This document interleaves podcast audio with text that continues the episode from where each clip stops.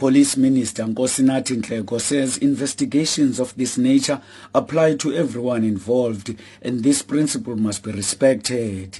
Nhleko said the probe has been on the cards since last year after a complaint was lodged against the establishment and work of the unity in question. He said the investigations are not a political witch hunt against Finance Minister as alleged in media reports. Some of the issues that have been articulated at the public level attributed to an investigation of this nature is an investigation of either an individual or individuals. Uh, and that can't be true.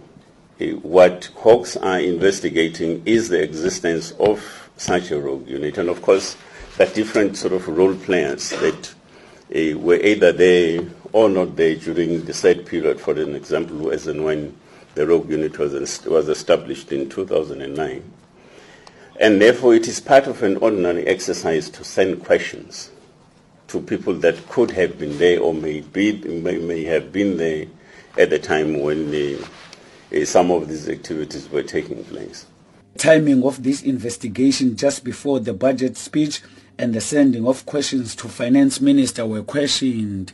Nhleko called it a strange question because hawks are directed by the Police Act in conducting any investigations. That I'm saying it's a strange uh, question in a sense that the South African Police Service is governed by both the Constitution as well as the South African Police Service Act to conduct their work.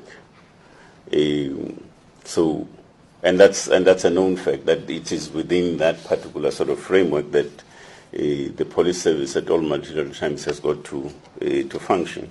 There were allegations that state security agencies were also destabilizing SARS. State Security Minister David Mahlobo explains his side. What we could say is that uh, the matter is subject of an investigation now and uh, because there's an inference about our involvement, we are cooperating with the police. Like all of us, we should. We are cooperating because uh, some of the issues are most about the mandate we have and uh, the players that are involved.